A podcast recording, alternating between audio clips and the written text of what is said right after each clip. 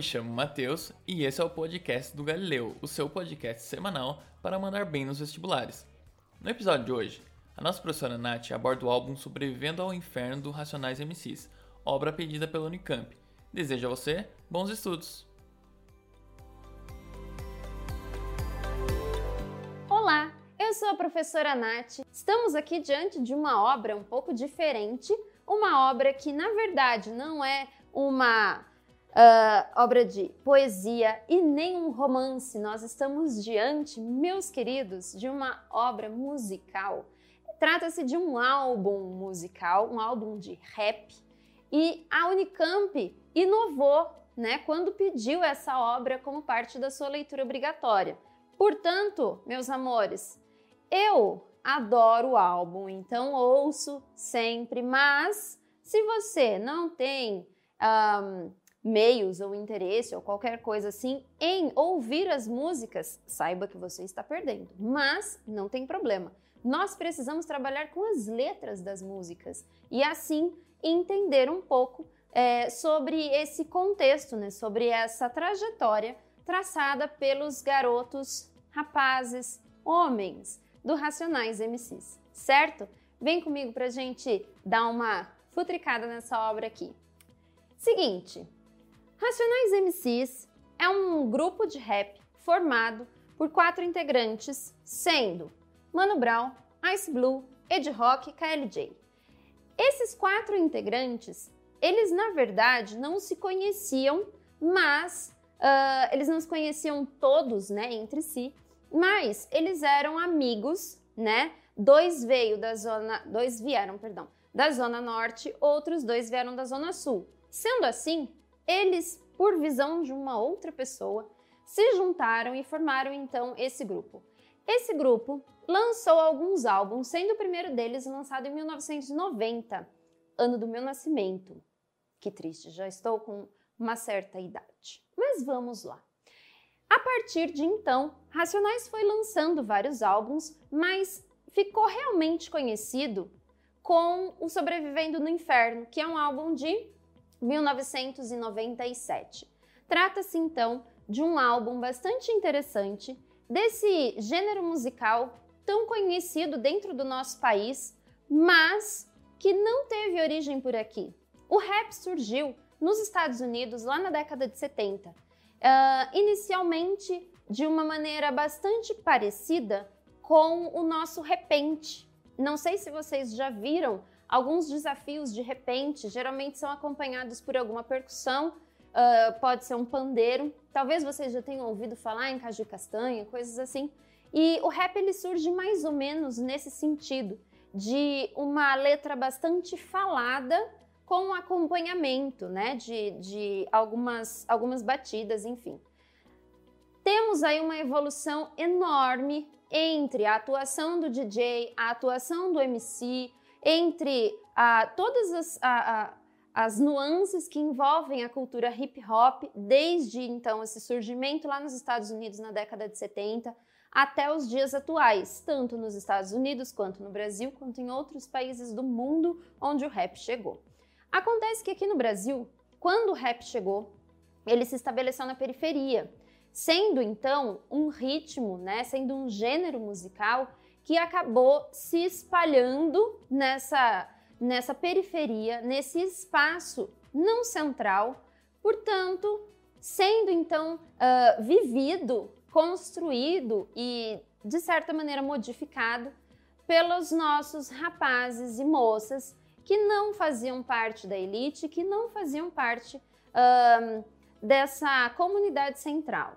Isso significa que durante bastante tempo no Brasil o rap foi visto com olhos negativos, digamos assim. Por quê?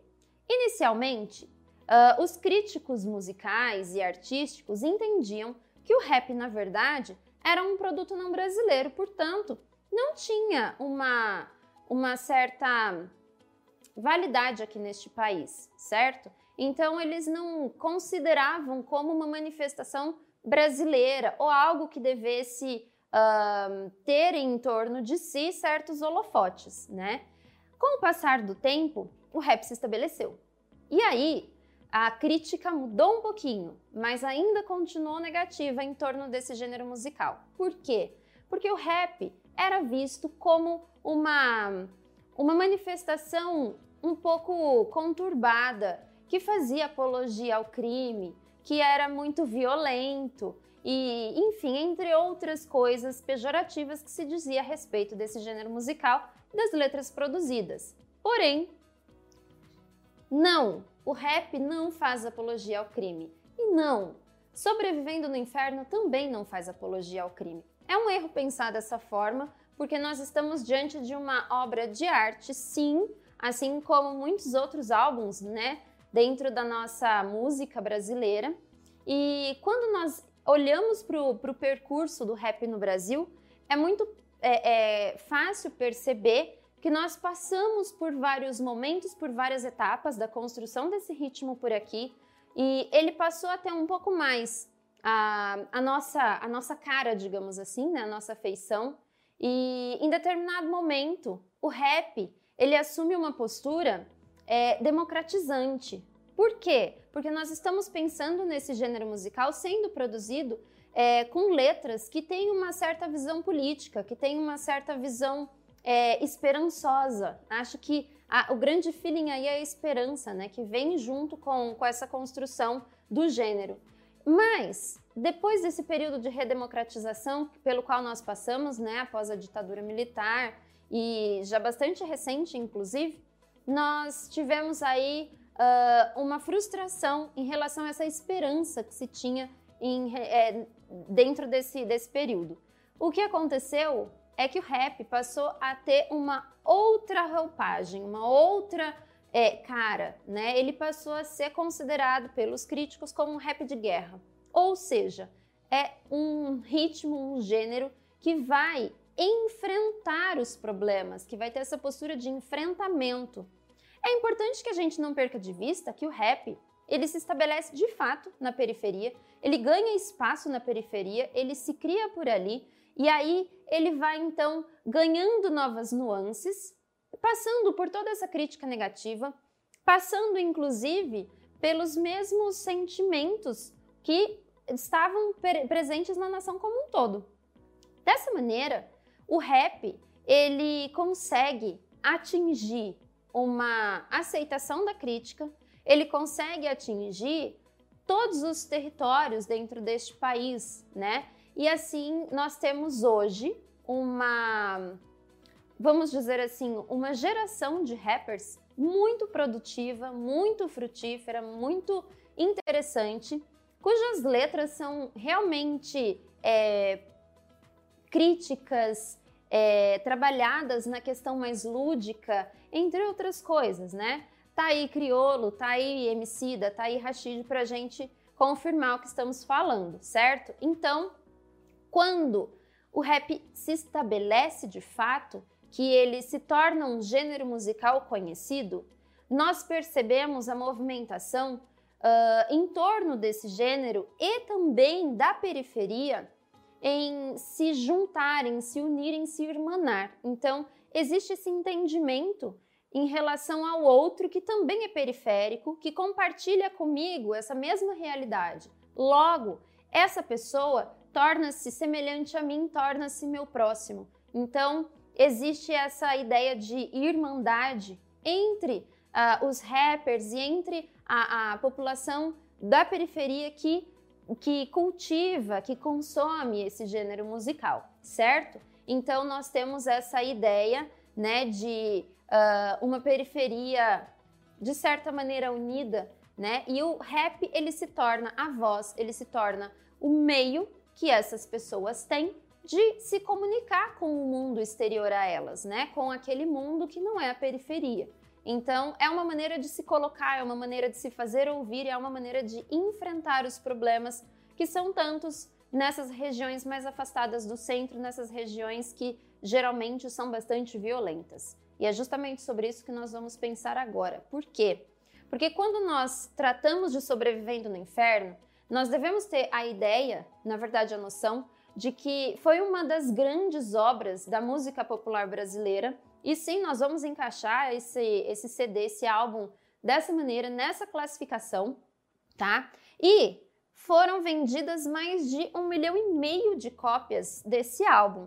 Gente, nós estamos falando 1997, um período em que nós não tínhamos plataformas para reprodução de música, que nós não tínhamos uh, um acesso tão fácil e tão rápido e, e tão acessível mesmo é, né, de, de, dinheiro, né? Então nós não tínhamos essa facilidade em entrar em contato com, com todo esse material. Então, ou nós assistíamos pela TV, ou então nós comprávamos uma fita, uh, talvez um CD. Eu não tenho muita, muita noção de quando surgiu o CD. Então, enfim, nós estamos por aí. A questão é, era preciso comprar aquilo, né? Era preciso é, ter aquele material em mãos, né?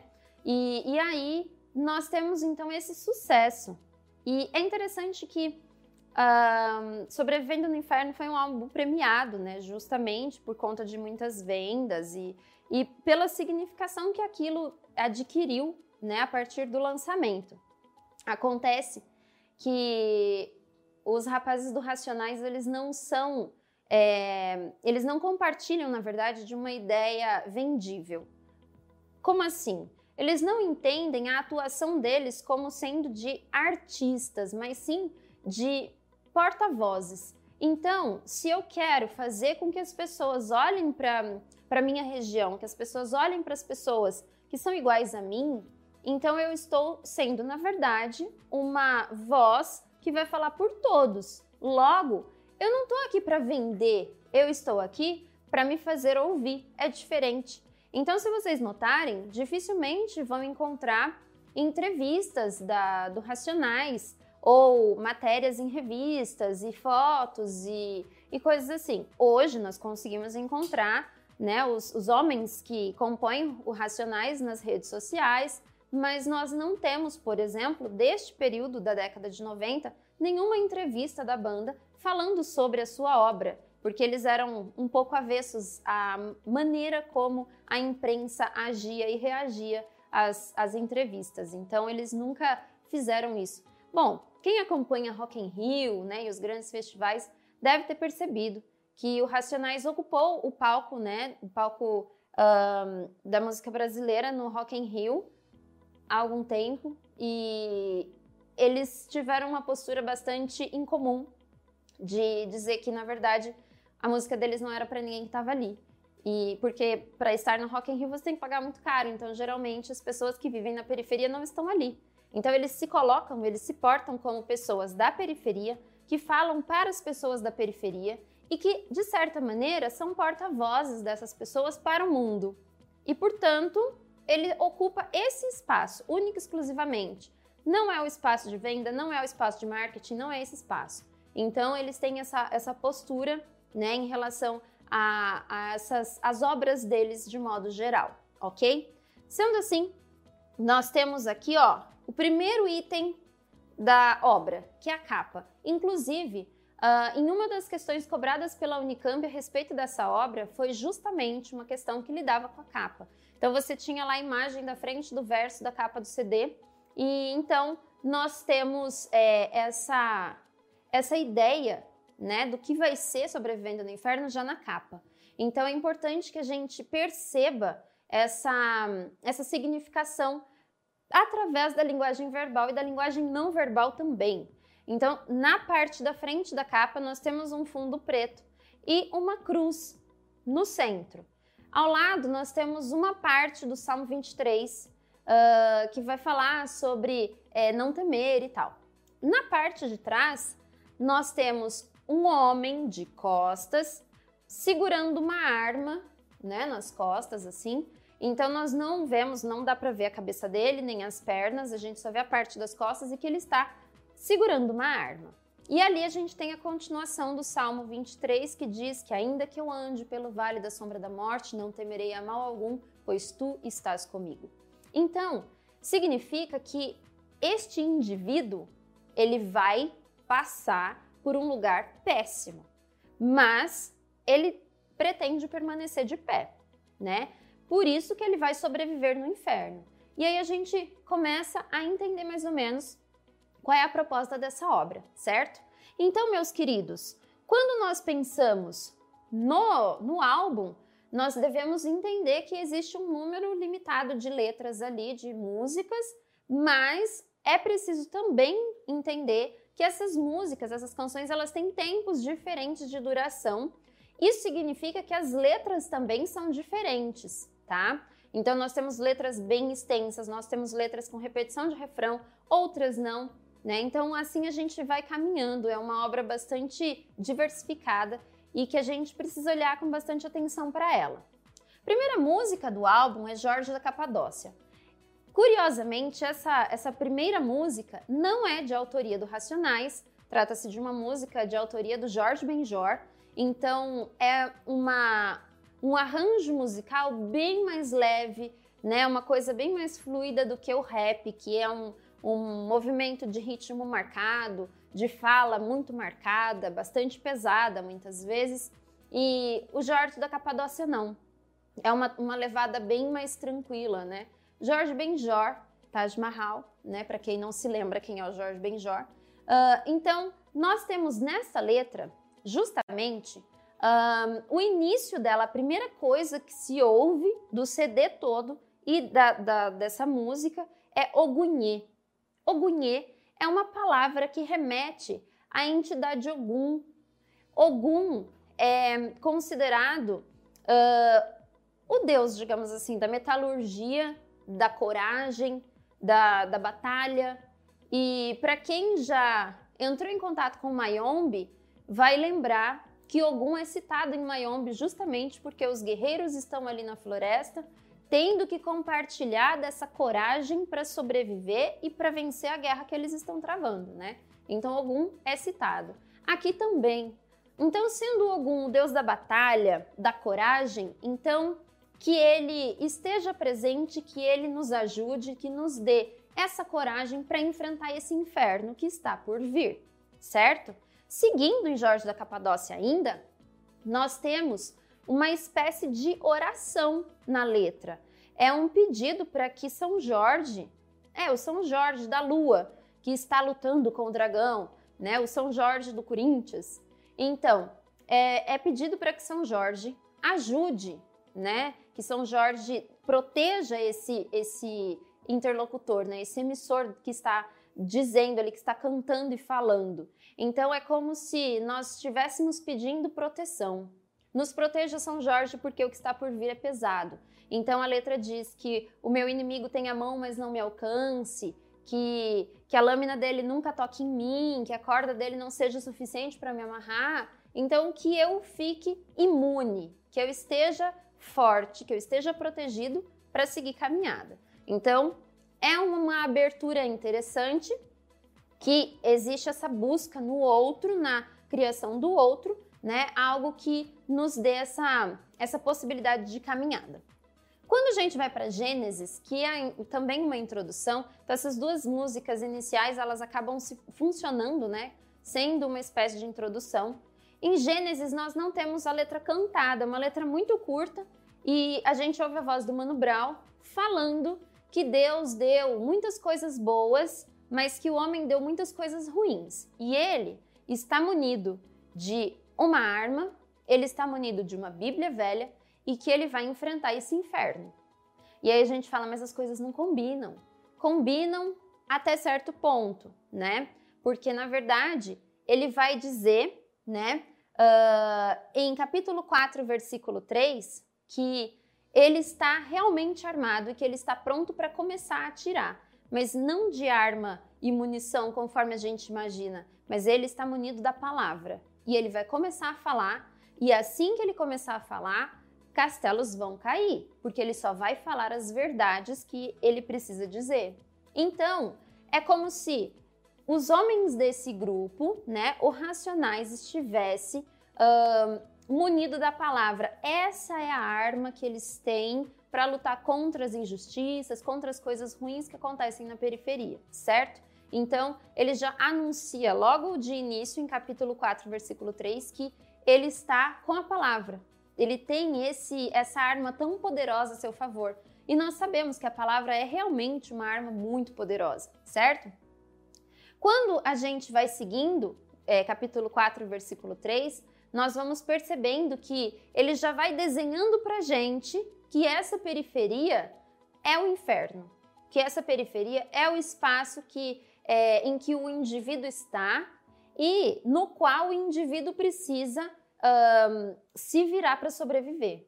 Então, é, é, é esse homem da periferia, é esse negro da periferia que está precisando sobreviver nesse espaço infernal que é, é essa região não central, certo? Bom, seguindo, quando a gente pensa em ouvindo alguém me chamar e rapaz comum, nós temos aí a, algumas semelhanças entre as músicas. Por quê?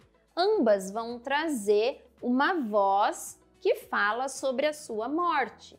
Inclusive, em uma dessas músicas, é, existe a narração do seu próprio enterro, né? A voz que está falando, é, essa, esse, vamos chamar assim, de lírico ou é, é, enunciador, né? Esse enunciador, ele fala sobre o seu próprio enterro. Inclusive, vem ali algumas imagens bastante fortes, né? Não só do momento em que ele morre, mas depois da mãe dele chorando, das pessoas ali em volta do caixão, da chegada do homem que o matou para ter certeza que ele morreu e que ele está sendo enterrado. Então, tudo isso vai sendo comentado na, nas letras, né? Uh, em uma das letras, na verdade. Então, essas duas músicas, estou ouvindo alguém me chamar. Essa, na verdade, ela fala sobre um, um rapaz que morre. É, a gente entende, né, na verdade, que ele morre, ele não fala com todas as letras, mas porque ele se envolveu com o mundo do crime e ele acabou é, delatando o seu companheiro de, de crime, enfim, para a polícia e ele está preso. Então, esse rapaz, o que nós entendemos da canção é que esse rapaz que está preso manda matar o enunciador. E aí o enunciador ele vai misturando tempos, ele vai falando sobre o agora, sobre o passado, o que aconteceu, como que foi que ele entrou para o crime. E, e agora ele está falando que ele não quer morrer, mas a gente ouve a batida do coração o tempo todo na música e quando chega ao final, essa batida para. Então a gente entende naturalmente que ele morreu. Então, são duas situações em que as pessoas são assassinadas e tem todo um sofrimento em torno disso, tem toda uma reflexão em torno disso. E justamente por quê? Porque são rapazes comuns. E o que é um rapaz comum? é esse rapaz que se deixa seduzir pelo mundo do crime e que passa a atuar nele e, portanto, perde a vida em decorrência des, desses delitos que ele cometeu. Então, esse é o rapaz comum da periferia. O importante é não ser um rapaz comum da periferia, o importante é justamente ser um preto tipo A, que é citado aqui no capítulo 4, versículo 3 já. Então, o preto tipo A é aquele periférico, né, aquele homem negro periférico que não se envolve com o crime, ele não é, cede às tentações desse, desse mundo criminoso que se mostra tão atrativo muitas vezes. Então ele, ele não, ele resiste, ele fica forte e continua caminhando pelo que eles chamam de caminho correto, né?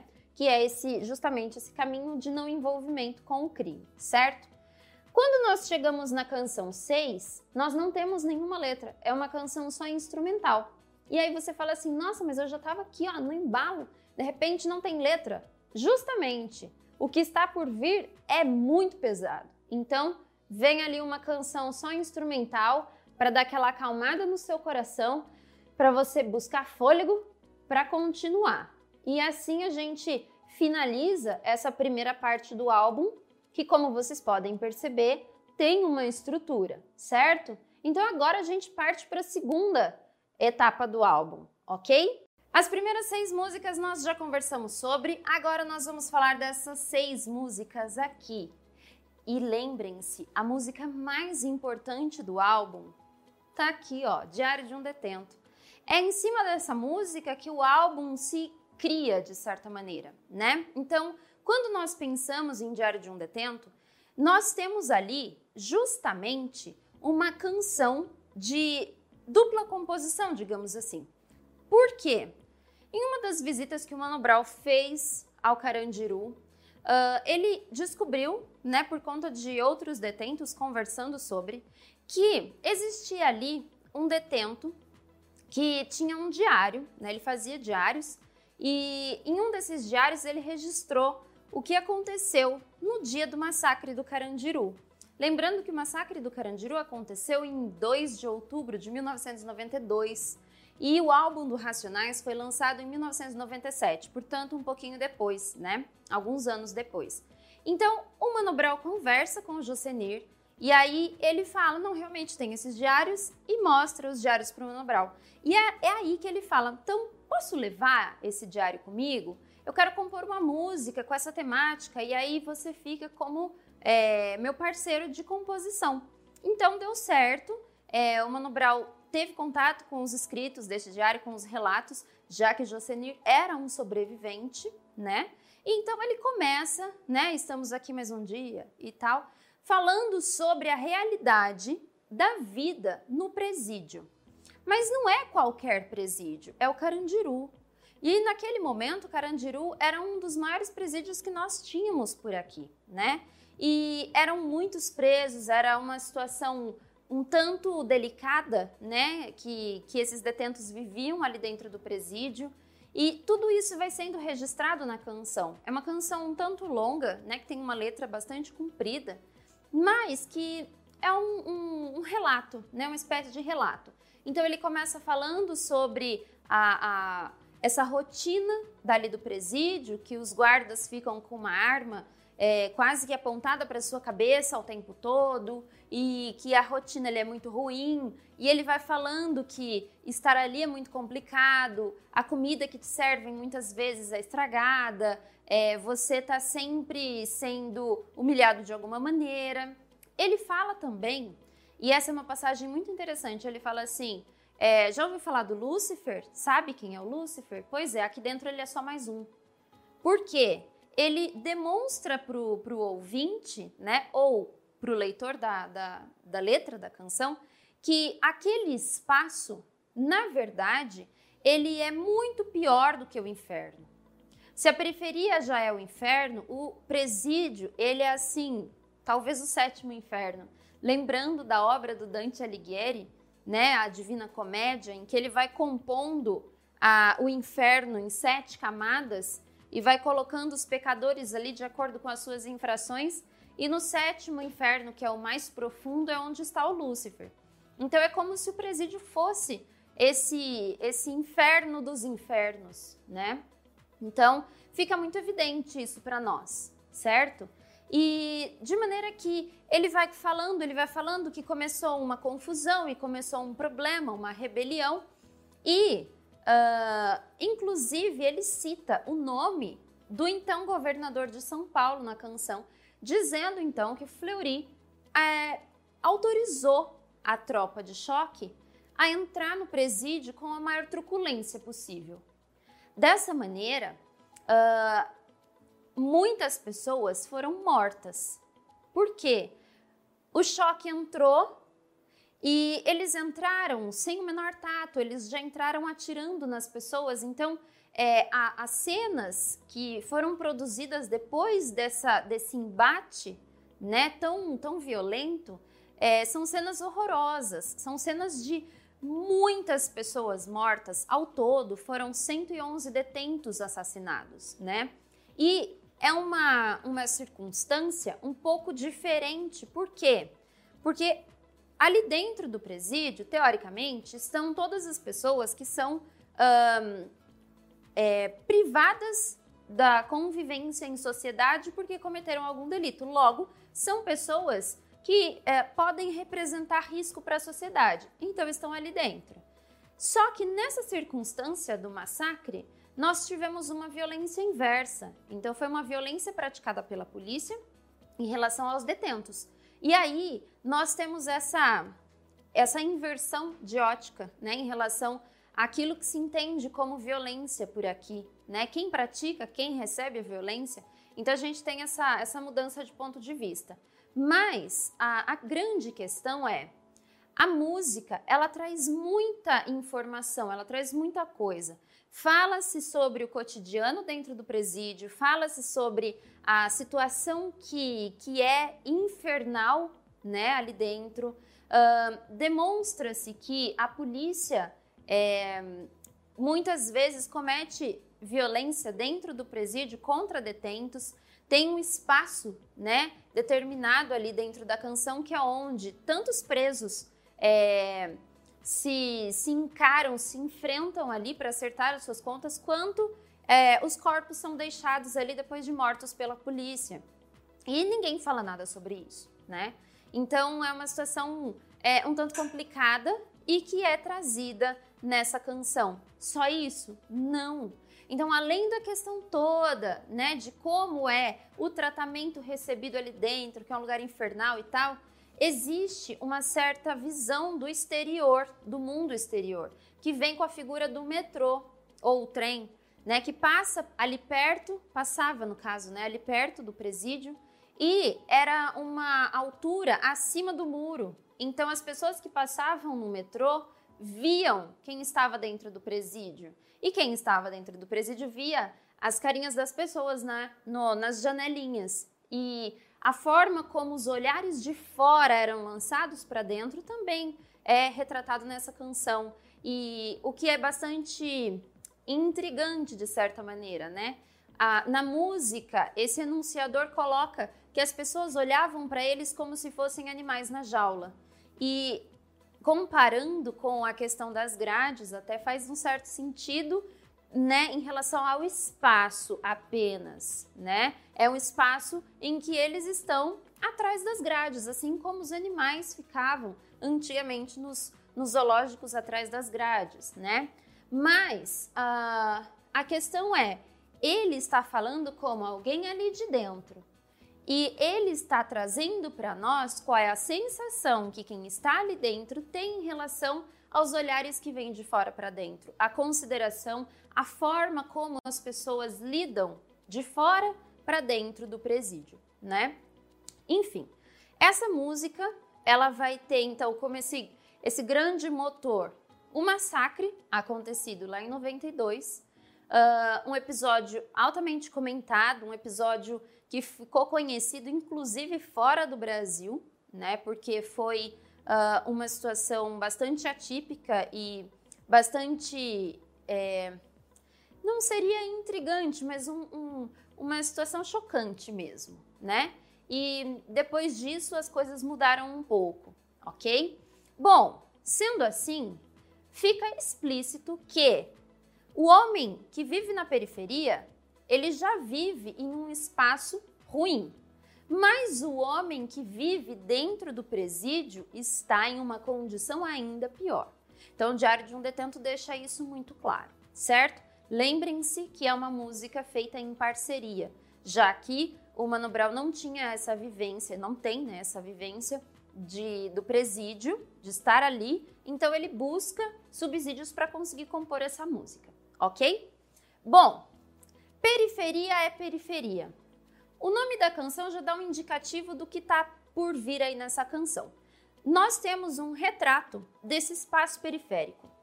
O espaço periférico é, é onde nós temos muita violência, nós temos fome, nós temos uma vida muito difícil, né? Um espaço realmente privado de tranquilidade, de harmonia, de é, felicidade no seu sentido mais leve, né?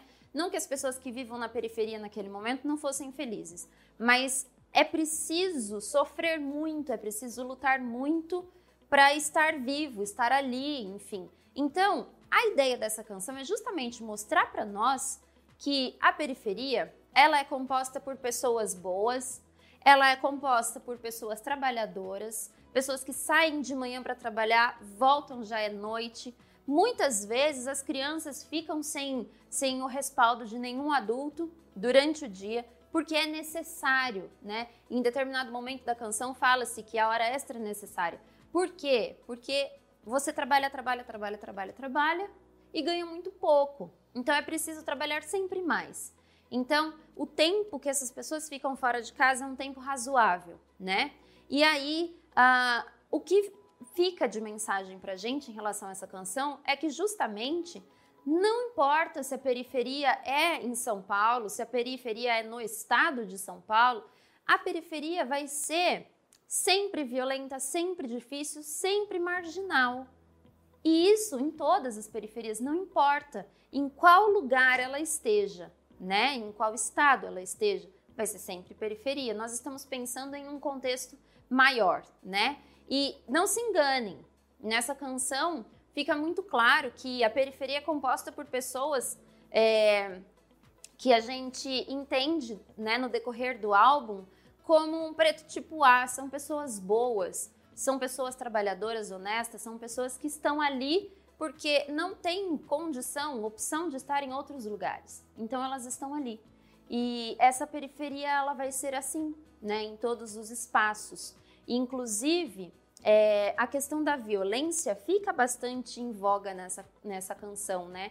Nós percebemos essa presença né, da violência e se nós trouxermos essa realidade para os dias atuais, nós vamos perceber que ainda existe uma, uma certa, é, uma certa é, conformação assim, né? Por quê? Porque nós percebemos que é, vez ou outra no, no, noticiário aparece que aconteceu um tiroteio em um lugar, que aconteceu um tiroteio em outro lugar. São balas que saem das, das armas dos policiais, são balas que saem das armas dos traficantes. Então, as pessoas que estão nessa localidade, elas têm é, todos esses desafios pela frente, né? É preciso sobreviver nesse espaço, porque a, a, a, o perigo está de todos os lados, vem de todas as partes, né? Então, isso fica bastante claro para nós.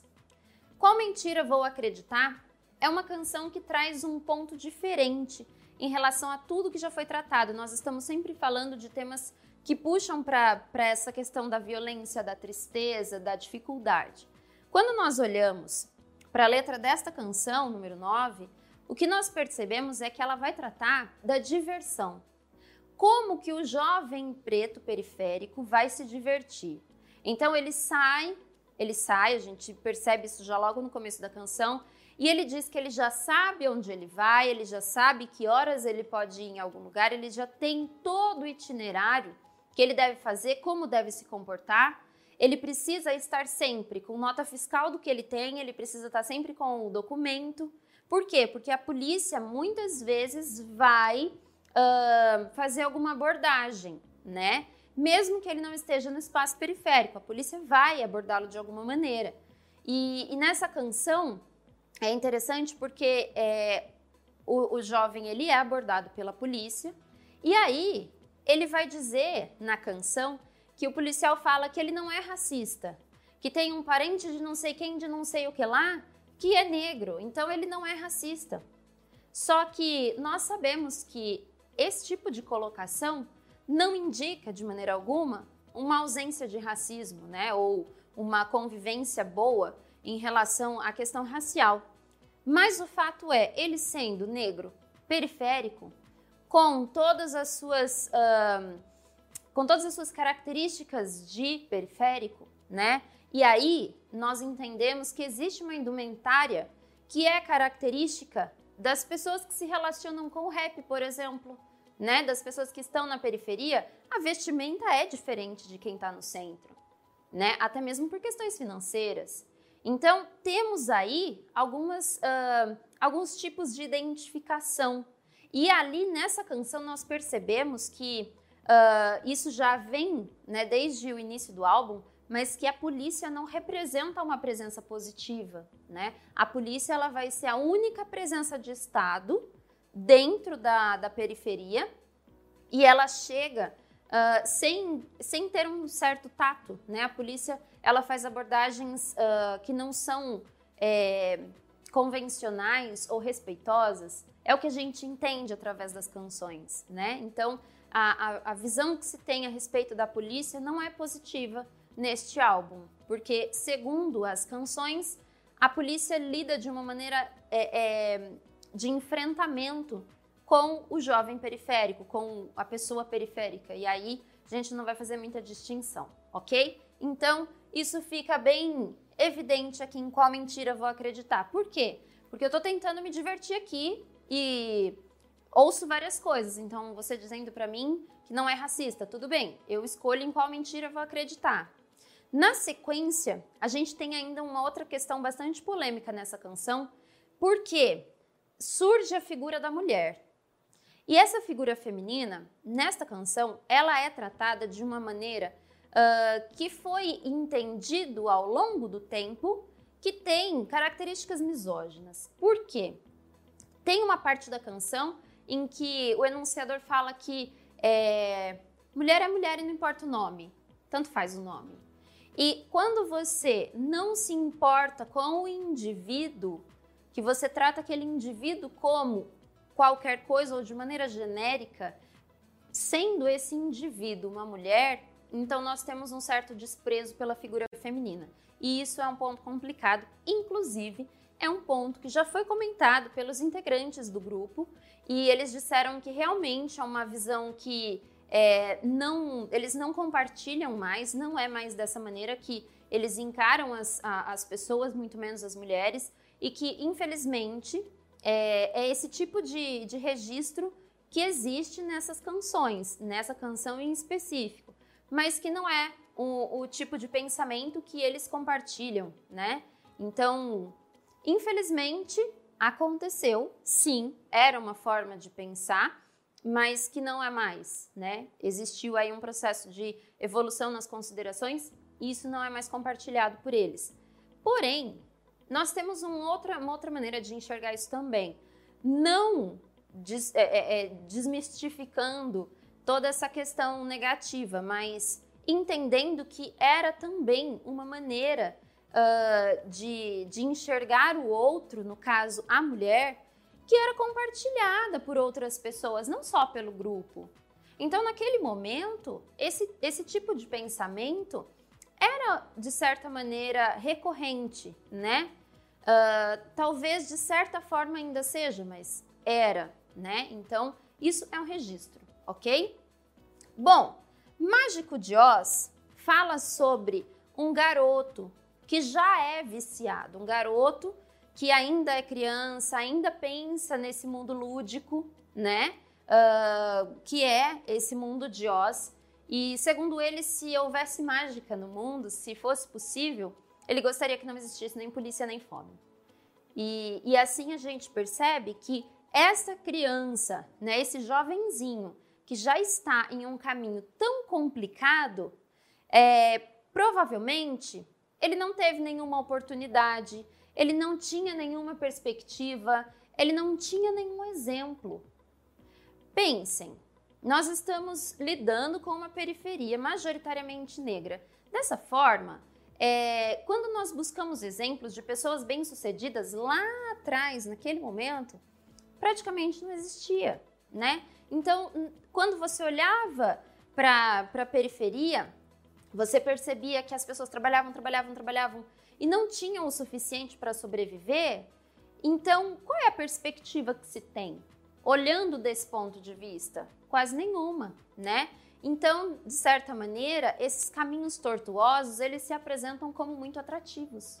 E aí a gente tem um problema, porque isso é muito perigoso, né? As crianças enveredam por esses caminhos, os jovens enveredam por esses caminhos. Inclusive, é uma, uma crítica que se faz no álbum como um todo, mas a gente pode perceber nessas duas canções que aparece de uma maneira mais latente.